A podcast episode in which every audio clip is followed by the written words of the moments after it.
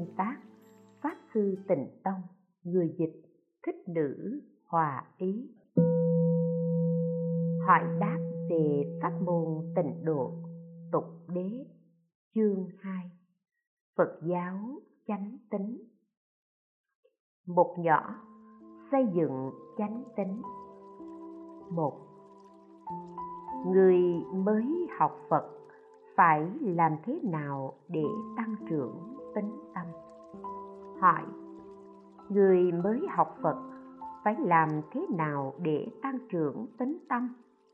Đáp, đúng vậy. Nếu như không có tính tâm, thì bạn không thể kiên trì lâu dài trên bước đường học phật. Ngũ căn, ngũ lực của phật giáo là tính, tấn, niệm, định, tuệ trong đó đứng đầu là tính.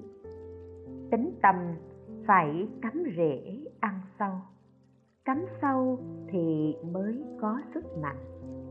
Có tính tâm mới có tình tấn. Có tình tấn mới niệm niệm không bỏ. Luôn giữ vững chánh niệm. Như vậy mới có định. Có định mới phát trí tuệ. Đây là năm trình tự thông thường. Làm thế nào để tăng trưởng tính tâm? Tôi nghĩ rằng, một là nghe nhiều huân tập, thường nghe đạo lý phật pháp, đọc nhiều sách báo về đạo lý phật giáo, thì tự nhiên có tính tâm kiên cố với phật pháp bởi vì con người có phật tánh, tâm của chúng ta thật ra rất nhanh nhạy, nhưng nó chưa thức tỉnh. Một khi gặp được phật pháp, thì sau khi tâm thức tỉnh, bạn sẽ nhận ra được cái gì đáng tin, cái gì không đáng tin, cái gì là chân lý. Ví dụ, chúng ta đọc sách nhân quả thoạt đầu chúng ta có thể xem nó như là một câu chuyện. Trời ạ à, có việc thế này nữa à? Cho rằng đó là chuyện nghìn lẻ một đêm. Nhưng sau khi đọc nhiều rồi thì mới biết trời ạ à, việc này là có thật. Có thể không nói được rõ ràng nhưng trong lòng sẽ có cảm nhận được. Đó chính là nghe nhiều huân tập hai là niệm phật nhiều? Niệm phật thì phật a di đà sẽ hộ trì tâm của chúng ta, khiến tâm của chúng ta trừ bỏ lo sợ, tiêu trừ nghiệp chướng, tăng trưởng phước đức, tăng trưởng trí tuệ. Phước đức, trí tuệ tăng trưởng thì tính tâm tự nhiên trong sáng niệm phật là điều không thể thay thế. Vì thế, phải siêng niệm phật, nghe pháp nhiều. Hai nhỏ, tính tâm không đủ, phải làm sao? Hỏi, làm thế nào khởi tính tâm trọn vẹn với phật pháp? Vì sao có lúc có trạng thái thiếu tính tâm, đối trị bằng cách nào? Đáp phát khởi tính tâm trọn vẹn với phật pháp là điều không dễ dàng. Bồ tát có một giai vị đặc biệt là thập tính. Phật giáo cũng giảng về ngũ căn, ngũ lực. Đứng đầu trong ngũ căn, tính, tấn, niệm, định, tuệ là tính căn. Tính tâm phải cắm sâu. Sau khi cắm sâu thì mới có sức mạnh, sau đó mới trở thành ngũ lực. Nếu như chánh kiến vững chắc, kiên cố không dao động, không bị tà kiến ngoại đạo mê hoặc, hoàn toàn tin theo phật pháp, thì đó chính là tính tâm kiên cố. Vì sao có lúc có trạng thái thiếu tính tâm? Bởi lẽ chỉ cần tâm bạn ngã về phía phàm phu, thì sẽ cảm thấy tính tâm yếu đuối. Thiếu tính tâm với phật pháp, đặc biệt là pháp môn tịnh độ, bàn về thế giới tây phương cực lạc, nói về sự cứu độ của phật a di đà giới thiệu về công đức không thể nghĩ bàn của câu danh hiệu nếu như suy nghĩ trên góc độ chúng sanh thì quả thật vô cùng khó tin, bởi vì phàm phu coi kinh nghiệm, tư duy logic của bản thân, những việc mắt thấy, tai nghe của chính mình là thật. Chúng ta vốn không thể suy lường được cảnh giới của phật pháp. Nghĩ rằng chúng ta hiểu rồi mới tin tưởng, thì đó hoàn toàn là tình kiến của phàm phu.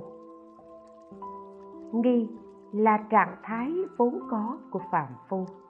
Nghi là một trong những phiền não căn bản, tham, sân, si, mạng, nghi của chúng ta. Bởi vì chúng ta sống trong cảnh giới mê muội, là chúng sanh mê hoặc điên đảo, đương nhiên hoài nghi lý chân như thật tướng đức phật nói, thậm chí là phỉ bán đó là trạng thái vốn có của chúng ta. Trong quá trình học phật, chúng ta dần phá nghi lầm, phát khởi tính tâm. Nếu như chánh kiến của chúng ta vẫn chưa vững chắc, thì tâm sẽ có tiếng, có lùi, có cảm giác yếu đuối, thiếu tính tâm là điều bình thường. Ai đang trong quá trình tu hành đều có trạng thái như vậy. Đối trị bằng cách nào? Bạn phải thường xuyên huân tập, suy ngẫm phật pháp. Sức chánh trì chánh kiến về phật pháp càng mạnh thì tính căn càng tăng trưởng. Đức phật dạy cuộc đời là khổ. Chánh tư duy đúng như lý là phải quán sát cuộc đời, tư duy về nó. Tùy theo kinh nghiệm cuộc đời càng ngày càng nhiều, thì sự cảm nhận câu nói này càng lúc càng sâu sắc. Tính tâm như vậy mới càng kiên cố, mới tin tưởng pháp tứ đế cũng tin tưởng thế giới cực lạc chắc chắn, không hư dối. Đừng đứng trên lập trường của phàm phu, mà phải hoàn toàn từ bỏ tập khí kiêu mạn, tự cho mình là đúng của phàm phu. Tính là vứt bỏ triệt để tự ngã, hoàn toàn tin tưởng, y cứ theo lời phật dạy, đó là con đường tắt chỉ là chúng ta vô cùng chấp trước, tự cho mình đúng, rất kiêu mạn, chẳng dễ dàng buông xuống.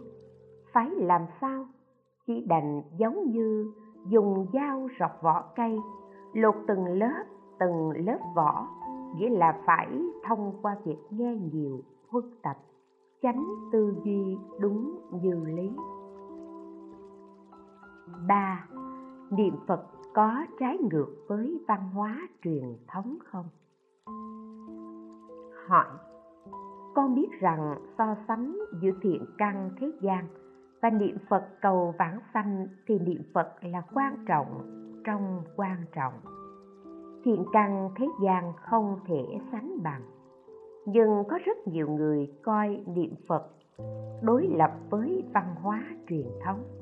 Có nhiều người niệm phật xem người học tập văn hóa truyền thống rất xa lạ đối diện với tình huống này, con nên cư xử ra sao?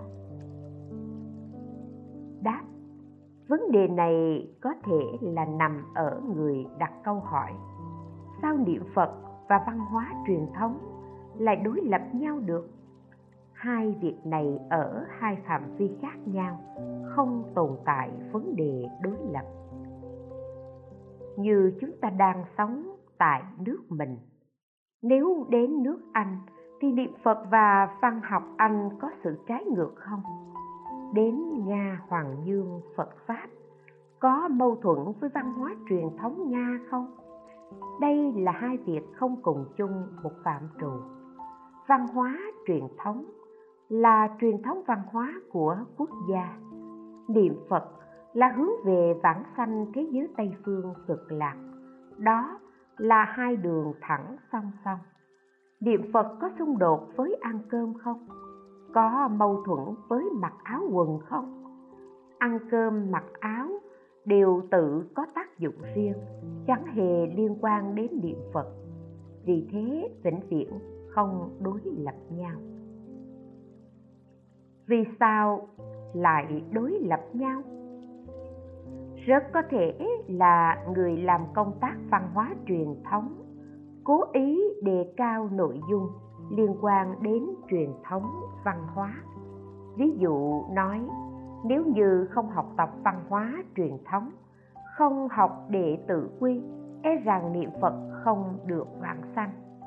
Vốn dĩ chúng không hề liên quan, nhưng cứ muốn kết đối lại một chỗ như vậy liền sanh ra sự mâu thuẫn và xung đột.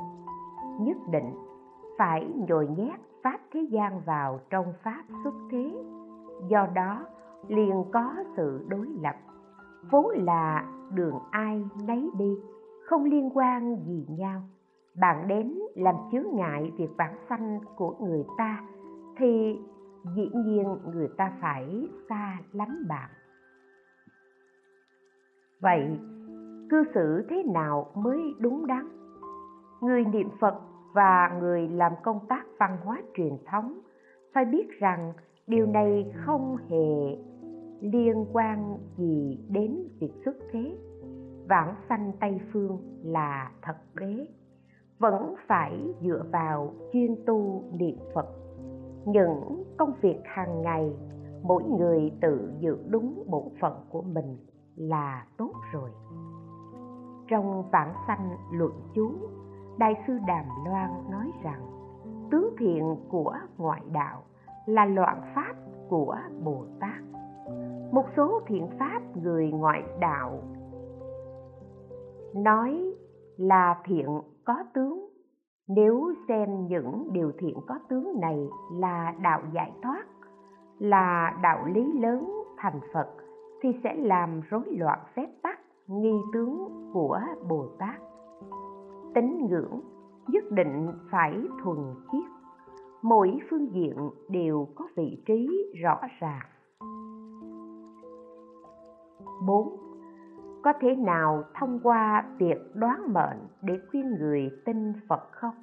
Hỏi. Còn có người bạn học kinh dịch, giúp người khác đoán số mệnh.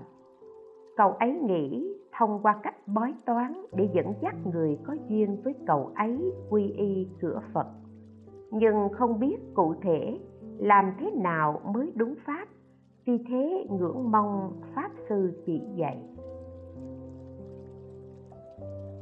đáp chúng ta có thể khéo léo sử dụng tất cả phương tiện hướng dẫn mọi người xây dựng tín ngưỡng chính xác thông thường người đến xem bói đều là vì họ đang rối rắm trong dòng đời. Khi đó là thời cơ tốt nhất để khuyến hóa họ. Xem bói là mệnh tướng học thuộc về phương thuật thế gian. Phải dẫn dắt đến giáo lý chánh tính Phật Pháp như quan niệm nhân quả luân hồi, nghiệp lực. Nghiệp của chúng ta quyết định số mạng của chúng ta, chứ không phải số mạng của chúng ta quyết định nghiệp lực của chúng ta. Nếu như mệnh tốt thì phải giữ vững, khiến nó càng tốt hơn. Phải làm sao? phải nhờ niệm phật để tăng trưởng phước báo ngăn ngừa tai họa trong tương lai nếu như mệnh không tốt thì phải thay đổi vẫn cứ niệm phật tiêu trừ nghiệp chướng, hóa giải oán thù, tăng trưởng trí tuệ. Như thế thì mệnh sẽ thay đổi. Vì vậy, hãy nói với họ về phương pháp thay đổi vận mệnh. Dù là bảo vệ vận mệnh tốt đẹp hay thay đổi số mệnh, thì cách tốt nhất chính là niệm phật. Đồng thời chú ý đến việc bồi dưỡng đức hạnh tình nhân quả ba thời, cẩn thận nhân quả dứt ác, tu thiện. Năm, có thể vận dụng kiến thức trong kinh dịch không? Hỏi. Kinh dịch là tác phẩm quý giá của trung hoa, cũng là bộ môn khoa học. Người niệm phật chúng ta được học tập vận dụng kiến thức của kinh dịch không? Ví dụ như phong thủy dương trạch dự trác học, vân vân. Đáp, được. Pháp thế gian có tác dụng của pháp thế gian. Đừng thổi phồng là được. Nhưng cũng chớ nên nói, nó là khoa học. Khoa học là một danh từ hiện đại. Đừng dùng khái niệm xuất hiện thời đại sau để làm quy phạm cho học thuật cổ đại. Kinh dịch, chính là kinh dịch phạm vi kinh dịch đề cập đến vượt hẳn khoa học. Đệ tử phật chúng ta có thể dùng những pháp thế gian có ích lợi, nhưng đừng thiêu dệt, khoe khoang. Càng nên rạch ròi cái nào chủ, cái nào khách. Nghĩa là trên phương diện chân đế thì giải thoát sinh tử hoàn toàn nương nhờ vào phật pháp. Trên góc độ tục đế thì các pháp thế gian đều tự có công dụng riêng 6. Người đệ tử Phật có được kế thừa nghề xem bói của cha không? Hỏi. Công ty của cha con chuyên về bói toán. Cha cũng bắt con đi làm ở công ty, con ép con học xem bói, con nên làm sao ạ? À? Đáp. Học bói toán không bằng học niệm Phật. Xem bói là phương thuật. Nếu như chúng ta có chánh tri, chánh kiến, cũng có thể thông qua phương thuật này để làm lợi ích chúng sinh.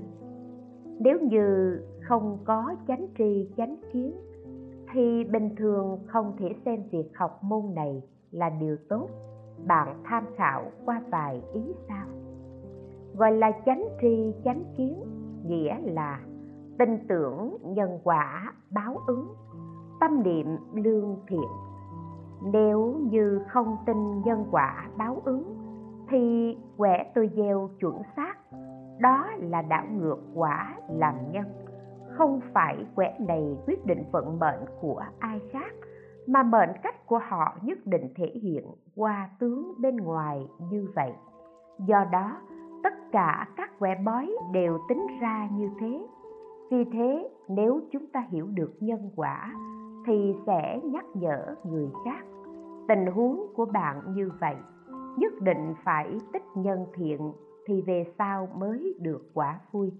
Nếu bạn tạo nhân ác, thì tương lai phải chịu quả khổ.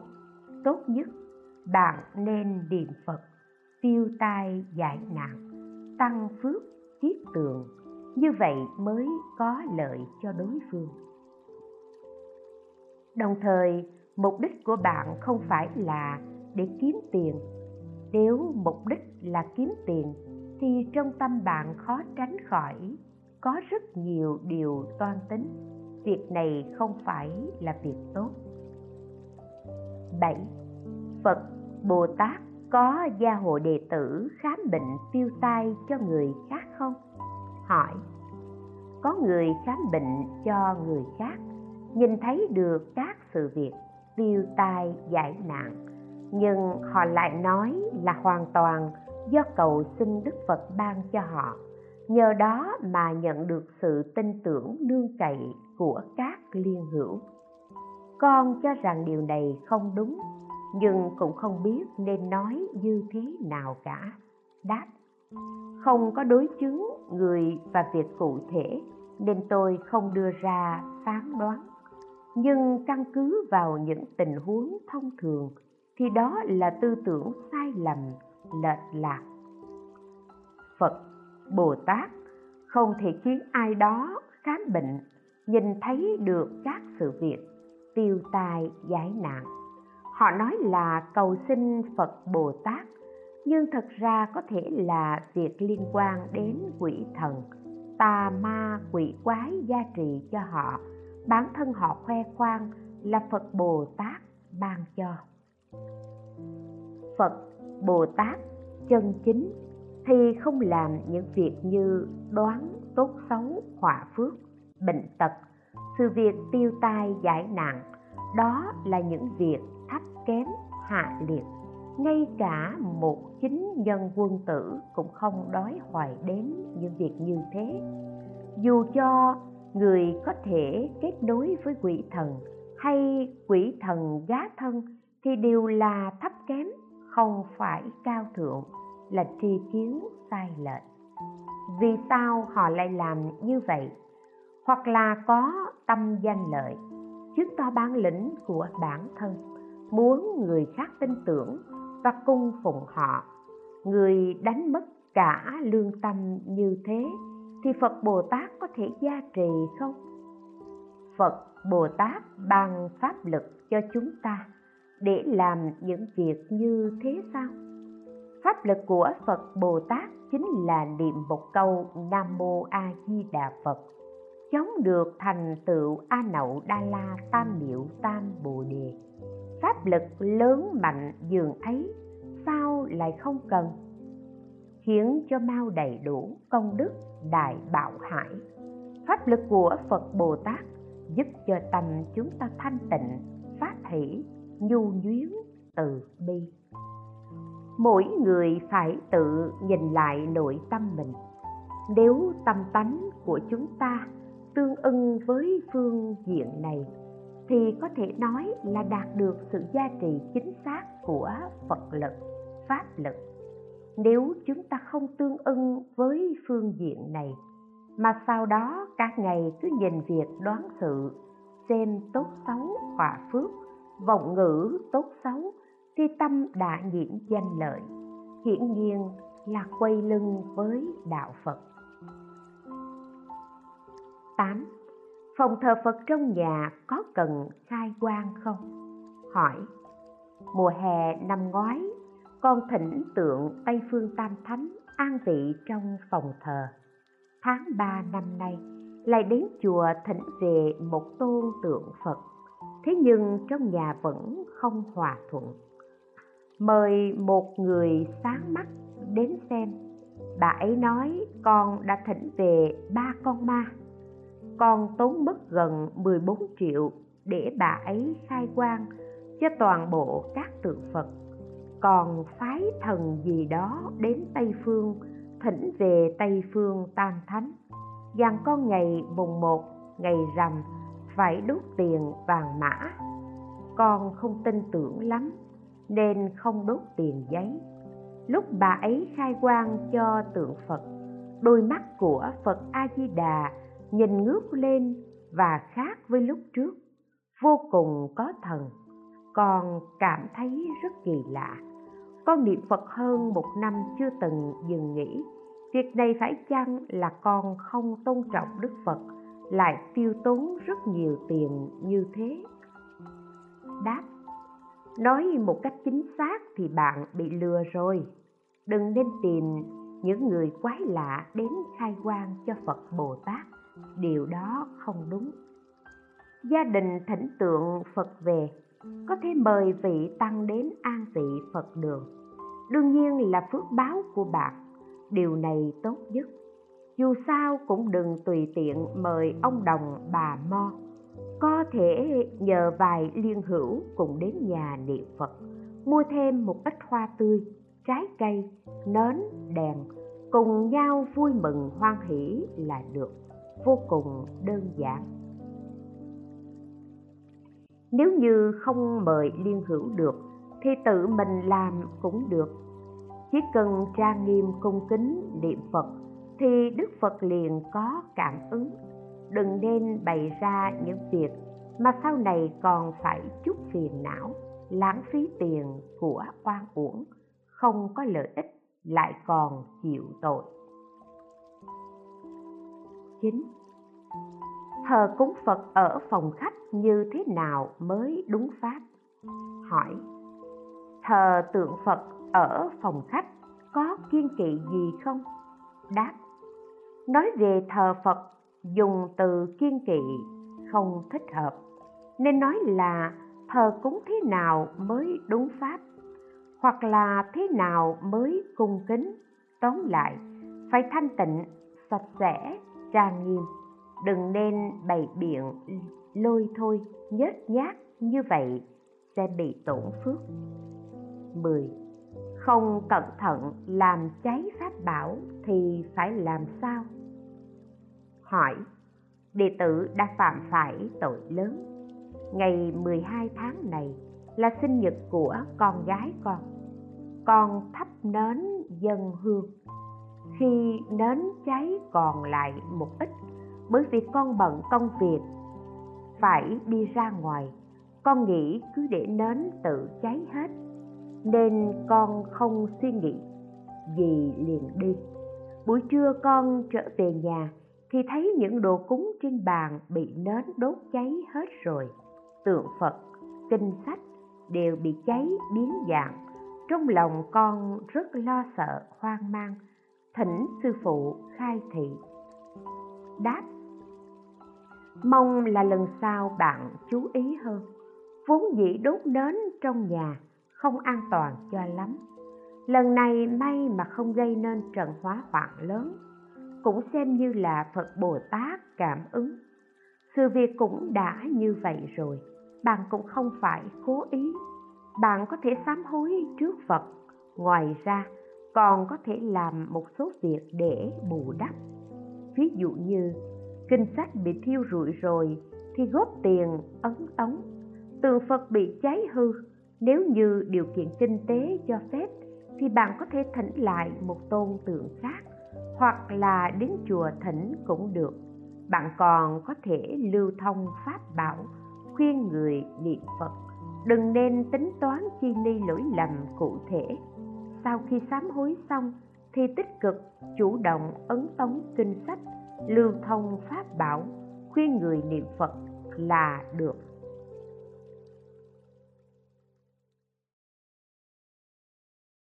11. Đọc kinh mà đọc sai chữ thì có tội không? Hỏi. Con sợ đọc sai kinh, chỉ niệm Phật thôi được không? Đáp. Bạn sợ đọc sai chữ khi đọc kinh bởi vì có người giảng nói rằng tội lỗi khi đọc kinh sai chữ rất lớn. Cái này tôi không đụng vào, thế thì tôi niệm Phật được không? Tôi chỉ niệm Phật thôi được không?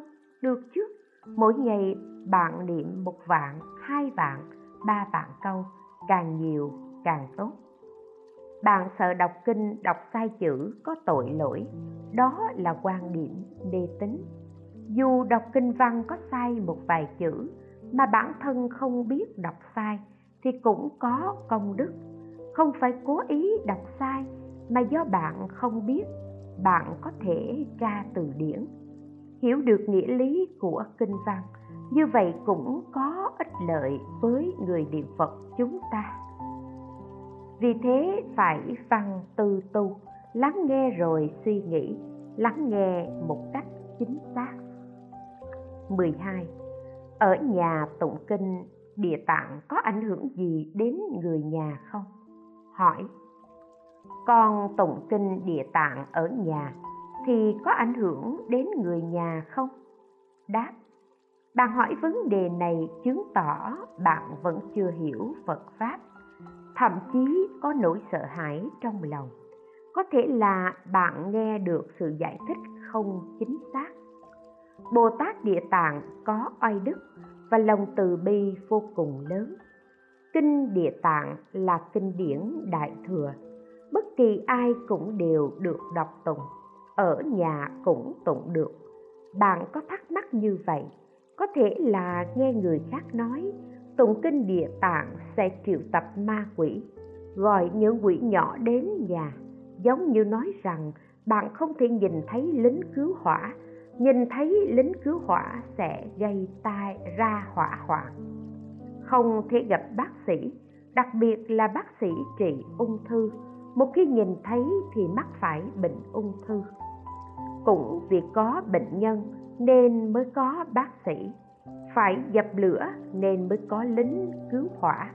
Tương tự như vậy, mục đích của bồ tát địa tạng là cứu độ chúng sanh địa ngục là muốn cứu loài quỷ, chứ không phải là dẫn ma quỷ đến. Trong kinh địa tạng có ghi, nếu như nghe được một danh hiệu phật, một danh hiệu bồ tát, thì khi lâm chung, chắc chắn không đọa vào ba đường ác. Vì vậy, tụng kinh địa tạng có oai đức gia trì vô cùng lớn. Ngoài ra, đọc kinh địa tạng còn có thể tiêu trừ nghiệp chướng, tăng trưởng phước đức, cũng có thể cầu sanh được con trai, con gái. Có rất nhiều công đức, lợi ích. Đương nhiên, trong kinh địa tạng, có rất nhiều tên của các quỷ vương. Nhưng những quỷ vương này đều là quỷ vương tốt. Đừng nên lo lắng, sợ hãi.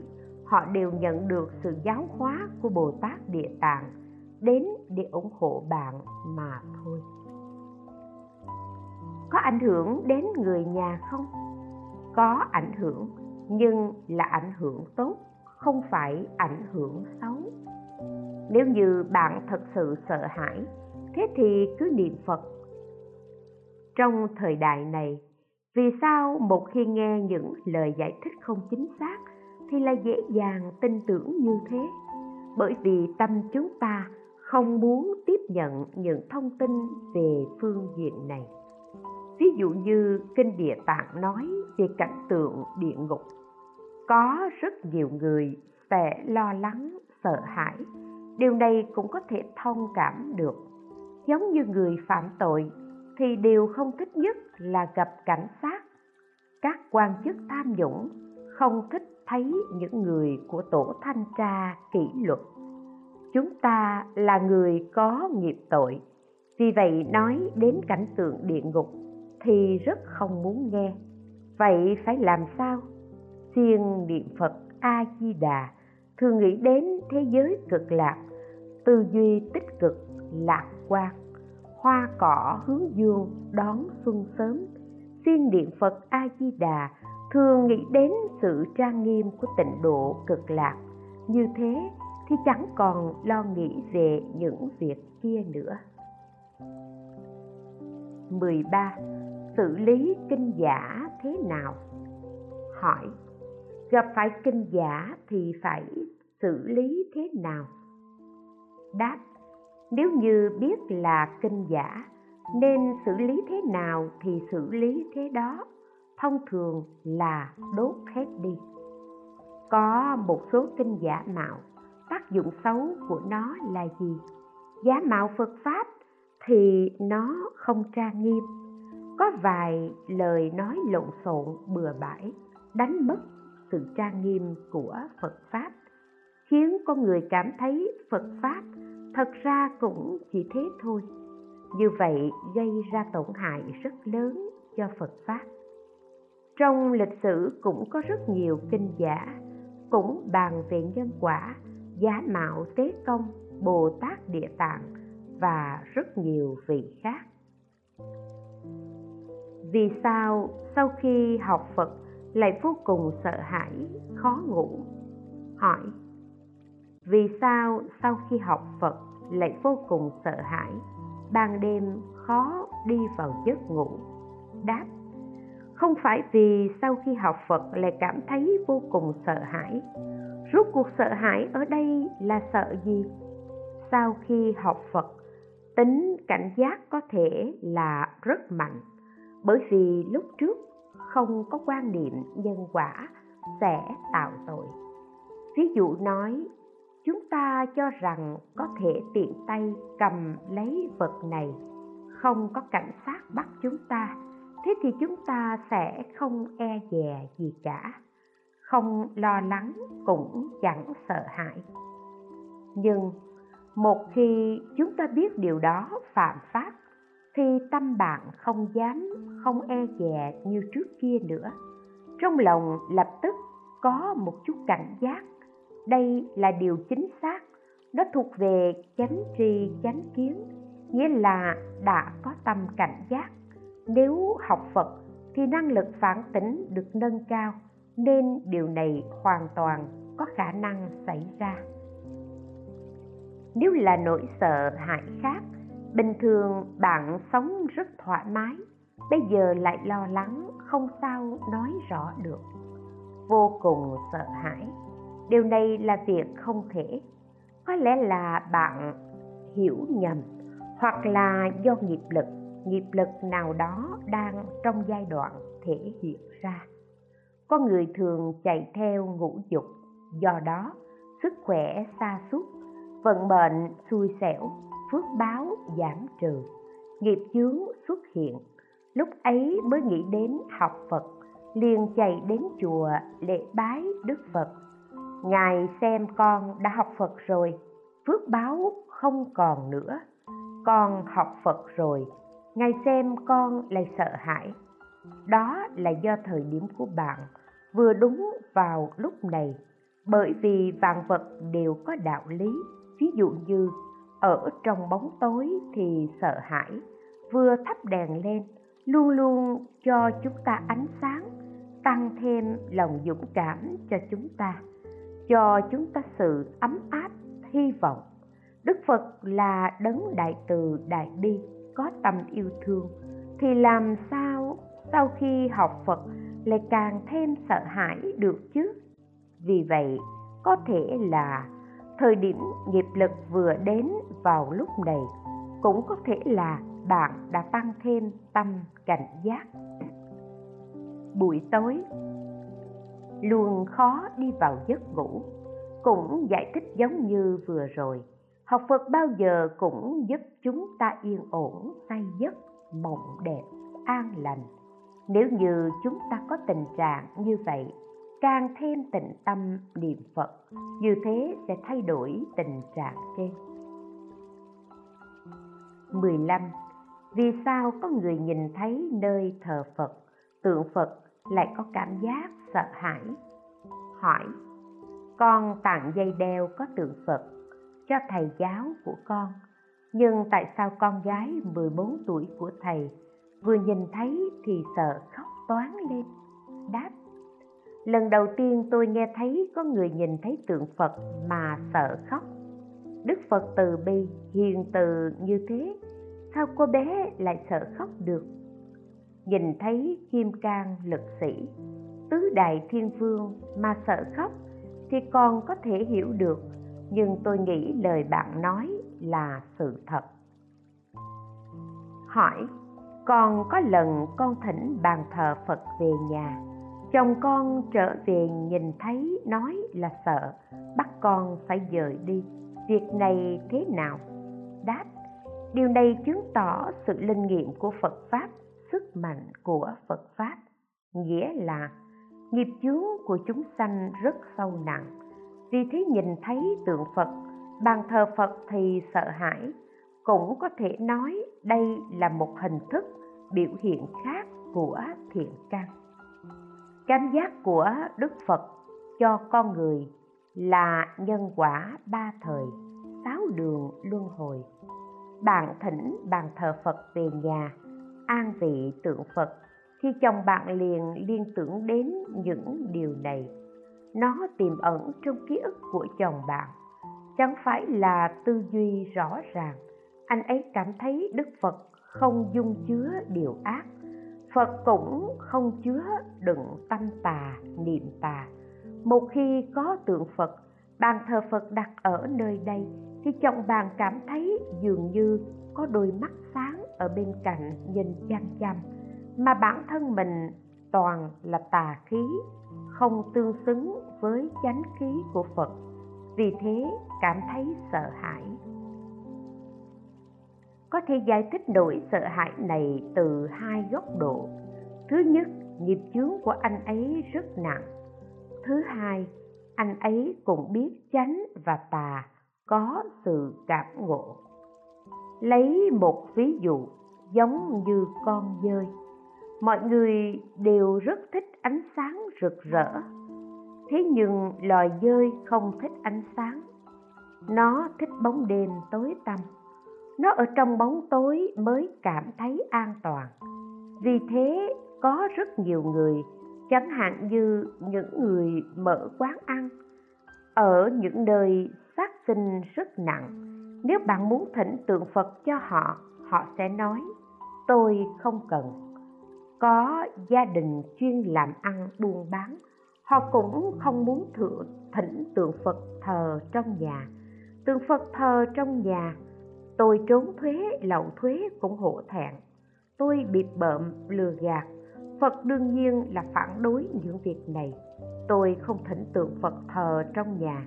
Dường như làm vậy khiến tôi cảm thấy tội lỗi hơn. Nói chung, thì vẫn là do không đủ thiện căn. Nếu thiện căn chín mùi, thì anh ấy sẽ hoan hỷ. Nhưng so với người không mảy may cảm giác gì thì anh ấy vẫn hơn những người cảm thấy không liên quan gì với tôi. Chồng bạn nghĩ rằng có sự liên quan rất lớn với bản thân giảm sâu vào trong tâm của anh ấy. Vì thế, cảm thấy sợ hãi, thậm chí là sợ đến nỗi phát khóc.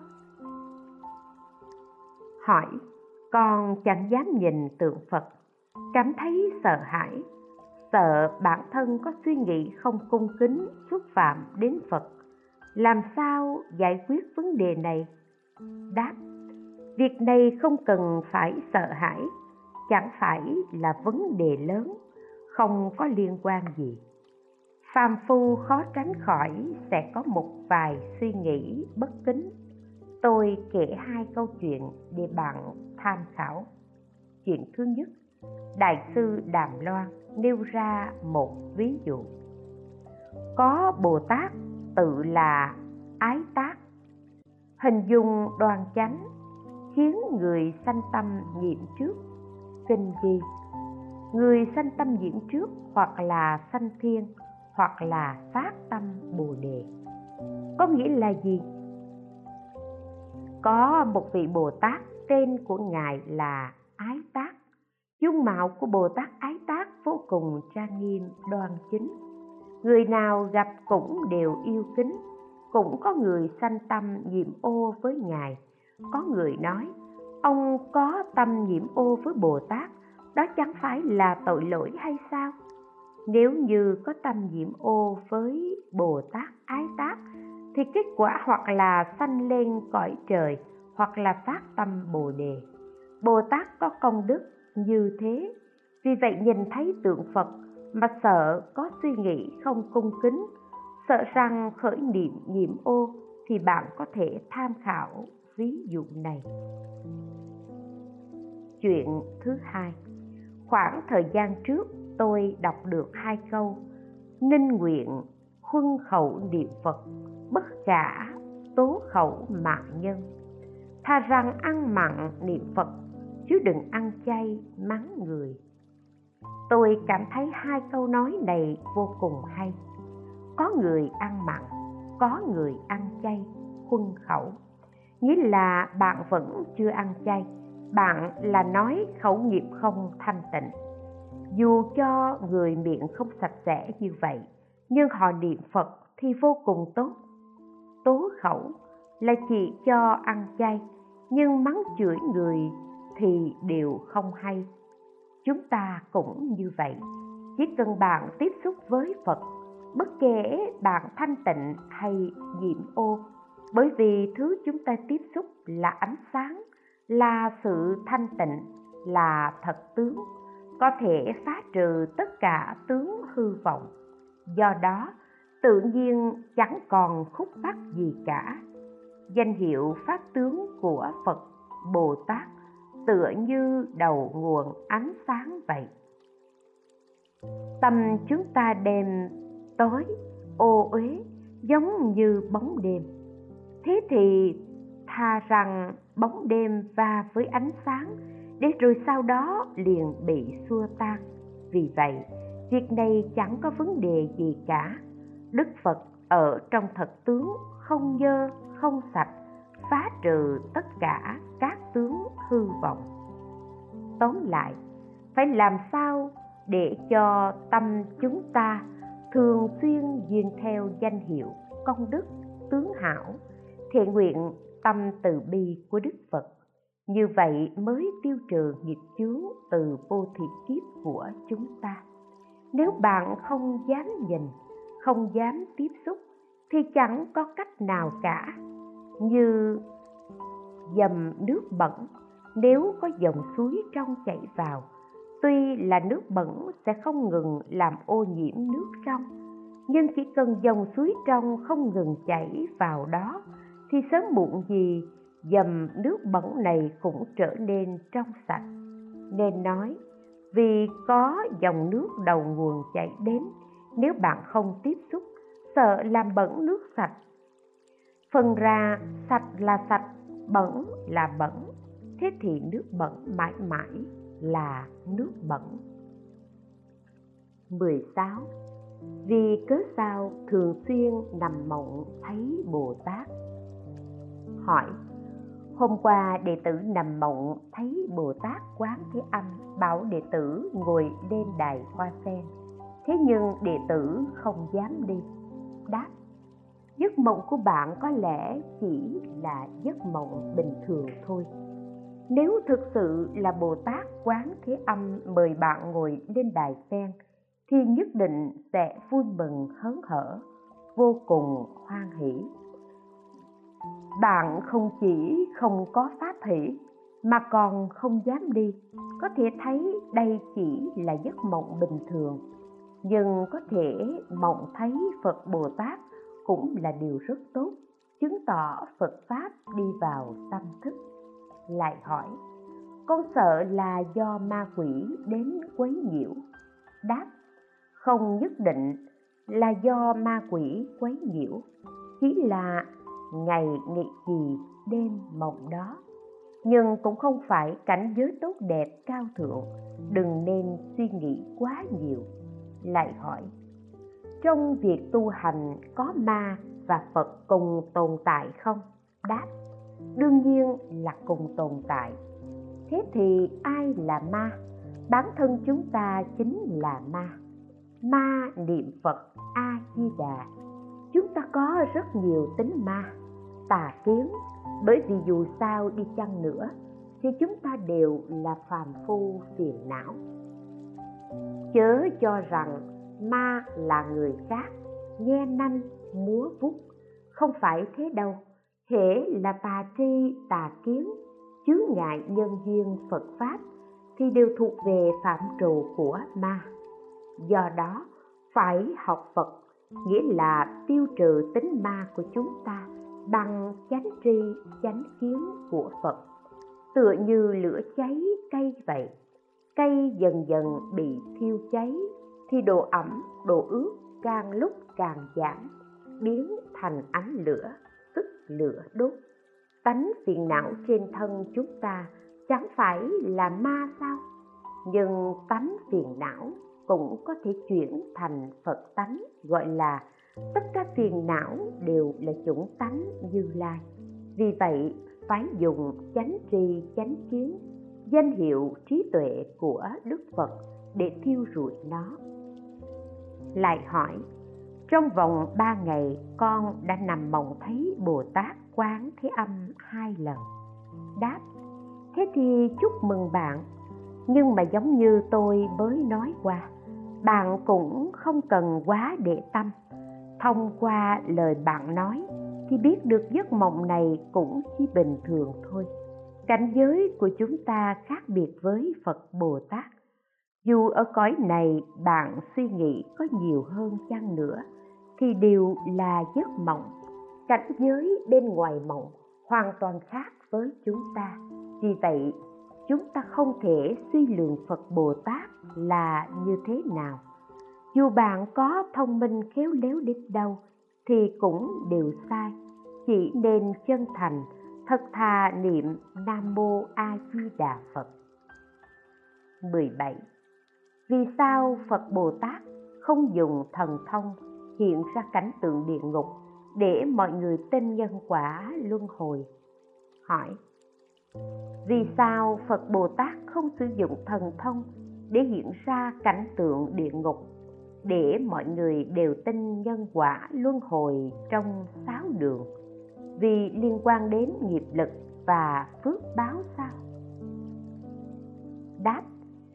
Ta thường dùng tâm mình để suy nghĩ về phật bồ tát.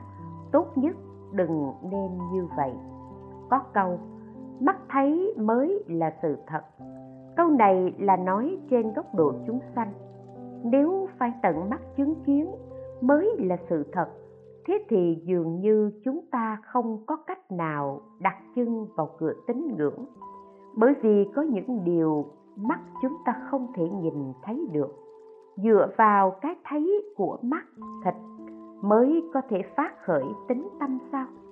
Vì thế, phật bồ tát không hiện ra những việc đó, mà ngược lại khiến pháp nhãn tính tâm của chúng ta linh động. Nhờ đó chúng ta học phật càng nhanh nhẹn. Dựa vào biểu hiện thần thông thì tựa như bạn mãi không vứt được cây gậy chống trong tay. Thế thì chân bạn vốn chẳng có sức. Cùng một đạo lý như vậy, nếu chúng ta không dựa vào biểu hiện của thần thông để tăng trưởng tính tâm, thì chúng ta cần phải nghe pháp để củng cố tính tâm, gọi là nghe danh hiệu ngài, tính tâm hoan hỷ tính tâm này thông qua việc nghe sự xuống độ của phật a di đà giác ngộ phật pháp, cảm ngộ cuộc đời. Như vậy, tính tâm sinh ra sẽ vô cùng vững chắc. Nếu tất cả mọi thứ đều phải lấy việc mắt thấy là thật, làm tiêu chuẩn để sinh ra tính tâm, thế thì không phải là nguyên tắc thông thường. Hơn nữa, việc như thế đều vô cùng sâu xa khó hiểu, bí mật, cũng có rất nhiều không gian để giả mạo. Ví như những hiện tượng hoặc hình tượng hư cấu, ảo giác. Thế thì làm sao phân biệt đó là ảo giác hay là biểu hiện của nghiệp lực? Có người mê hoặc quần chúng nói lời thị phi thì sẽ dùng các loại cảnh tượng để mê hoặc chúng sanh. Nếu phật, bồ tát cũng làm như vậy, thế thì chẳng phải thừa nhận phương thức, phương pháp như vậy là hợp lý chính xác sao? Thế thì người bình thường chúng ta làm sao phân biệt? Do đó, thông thường không sử dụng phương pháp như vậy. Không dùng phương pháp này thì bạn không bị hiện tượng hoặc hình tượng hư cấu, mê hoặc, điên đảo, không bị mê hoặc thì tránh được sự sai lầm, thiếu sót. Về phương diện này, đây cũng là sự ngăn cản của phật bồ tát. Với phương diện này, ban cho chúng ta sự bảo hộ từ bi rất đặc biệt. 18. Bồ Tát thật sự có thể vào địa ngục thay chúng sanh sao? Hỏi Hôm nay con xem phim hoạt hình về Phật Thích Ca Mâu Ni. Trong dân địa, Đức Phật cắt thịt hiến thân mình để cứu chúng sanh.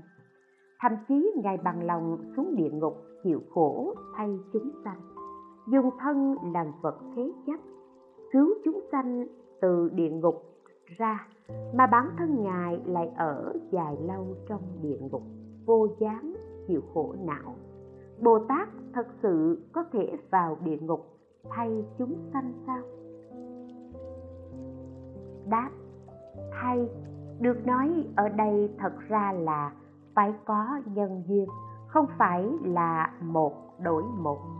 Đó là ngôn ngữ người thế gian diễn đạt, thể hiện sự cứu chuộc yêu thương của đức phật. Bồ tát đến địa ngục thay cho chúng sanh, thì ít nhất phải là đại bồ tát vô sanh pháp nhẫn. Đại bồ tát vô sanh pháp nhẫn không phải trao đổi từng người một. Bạn đang ở trong nhà lao, tôi bước vào, bạn ra ngoài. Mà các ngài dựa vào công đức, trí tuệ ánh sáng, tự nhiên khiến nghiệp chướng tiêu trừ cánh tượng địa ngục biến mất. Vì vậy, không phải bồ tát thay thế chúng ta xuống đó chịu khổ. Lại hỏi, bồ tát phải xuống địa ngục để cảm nhận nỗi thống khổ chân thật không hư dối sao? Đáp, vì sao lại gọi là nỗi thống khổ chân thật không hư dối? Thống khổ vốn là hư dối. Bồ tát đi đến thì tựa như ánh sáng ánh sáng nói, tôi đến thay bóng tối của bạn. Không phải nói ánh sáng biến thành bóng tối. Biến thành bóng tối thì sao gọi là thay thế được? Vẫn là bóng tối mà thôi. Ánh sáng đến thì bóng tối bị phá tan. Bồ tát đến địa ngục thì địa ngục trở thành tịnh độ. Ở địa ngục niệm một tiếng nam mô a di đà phật ngày đó hoa sen xuất hiện. Do đó, nếu bồ tát xuống địa ngục, thì các ngài vẫn cứ an lạc, không giống như phàm phu chúng ta, chịu khổ não, giao chặt, lửa thiêu vì vậy, những suy nghĩ sau của bạn là chính xác. Bồ tát là bậc giải thoát, sao đọa địa ngục chứ? Tất cả pháp đều tự tâm sinh ra tâm niệm của bồ tát từ bi, nhu hòa, thanh tịnh, vô nhiễm, thì sao biến hiện cảnh địa ngục được đó là một ví dụ 19. Có cách gì để biết người thân qua đời đang ở cảnh giới nào không? Hỏi Xin hỏi, có cách nào biết được người thân đã mất, đang ở cảnh giới nào không? Đáp Có Nhất định có thể biết được, Chính là bạn vãng sanh cực lạc. Vãng sanh cực lạc thì bạn biết người thân đã qua đời đang ở đường nào, Bởi vì khi đó đã đầy đủ lục thông thế gian này có một số phương pháp, ví dụ phong tục dân gian như triệu linh hồn đến dương gian nhìn chén nước, vân vân. Những cách làm này cũng có hiệu quả nhất định nhưng chân thật đến trình độ nào thì phải xem tình huống. Vì thế, đừng tùy tiện dễ dàng tin tưởng, tránh rơi vào mê tín. Đừng hỏi nhiều, biết được cũng tốt mà không biết cũng tốt. Trong kinh địa tạng, nữ quan mục muốn biết mẹ của cô rốt cuộc đang ở đường nào, chí thành tha thiết niệm danh hiệu phật, bồ tát thì có phật bồ tát cảm ứng, không có vấn đề gì cả. Chúng ta chưa chắc có được cảm thông đó, nhưng chỉ cần vãng sanh tây phương thì nhất định biết được. 20 Vì sao bệnh oan nghiệp rất khó lành? Hỏi, Niệm Phật đường của chúng con có rất nhiều người cúng, tiên và bị gá thân. Những cư sĩ này đều niệm Phật thời gian dài Thời gian dài bị quỷ thần gá thân dày vò Con nghe Pháp Sư giảng chuyện niệm Phật phóng quang quỷ thoái lui cũng tin Phật A Di Đà phóng ánh sáng nhiếp hộ không bỏ. Thế nhưng những chúng sanh trên, thân các cư sĩ này, sao lâu như vậy mà vẫn chưa thoái lui? Niệm Phật một tiếng diệt trừ tội nặng sinh tử trong 80 ức kiếp. Vì sao những người bị bệnh oan nghiệp khó mà lành hẳn? Đáp Sau này đừng cúng nữa, tôi nói sơ lược vài điểm. Thứ nhất, nghiệp có sâu cạn nếu nghiệp càng mỏng thế thì nhanh chóng lành bệnh nếu nghiệp sâu nặng sợi dây buộc chặt đôi bên rối rắm thế thì thời gian phải dài hơn một chút. Thứ hai, tâm của người bị gá thân quyết định chưa? Nếu bạn nếu bạn phương vấn không dứt, thế thì khẳng định không thể nào gọi là tốt được. Bạn quyết tâm quyết định cắt đứt quan hệ, hoàn toàn cắt đứt quan hệ với bạn. Cho dù bạn dày vò thế nào thì tôi quyết không chuồn bước thế thì không cần mất thời gian dài, tự nhiên liền cắt đứt. Đương nhiên xử lý mang tính kỹ thuật mà tôi đã nói qua ở phần trước rồi, ví dụ như phải sám hối, không sanh tâm, sân hận. Thứ ba, mỗi nghiệp chẳng giống nhau. Những quỷ thần này thường là do bản thân chiêu cảm đến. Chiêu cảm đến rồi, nhận lấy ân huệ của họ hoặc nhờ họ làm việc cho bạn thì rất khó đuổi họ đi. Bạn gọi tôi đến, lại đuổi tôi đi sao? Vì vậy bạn cần nhất định phải xử lý gọn gàng, dứt khoát những mối quan hệ này. Giống như vợ chồng trên thế gian, bạn niệm phật rồi thì có thể tùy tiện xử lý rạch ròi với chồng sao? Nó liên quan đến quá nhiều khía cạnh mà không liên quan gì đến việc niệm phật của bạn, phải không? Liên quan về kinh tế, tình cảm, con cái, các phương diện đều phải bàn bạc, thảo luận. Chúng sanh trong đường quỷ cũng như vậy. Có những việc cần phải giải quyết, nhưng không liên quan gì đến niệm phật. Vậy chúng ta phải làm sao? Nếu chân chánh niệm phật thì phải có tâm từ bi, có lòng yêu thương, hiểu rõ đạo lý nhân quả báo ứng. Mỗi một pháp đều có quy tắc riêng, những quan nghiệp này đều là do chúng ta chiêu cảm, phải có sự nhẫn nại vẹn toàn, phải hạ quyết tâm. Những chướng ngại này có cản trở việc vãng sanh hay không? Không chướng ngại. Vãng sanh hãy kiên trì niệm phật. Vãng sanh không có bất kỳ ảnh hưởng gì.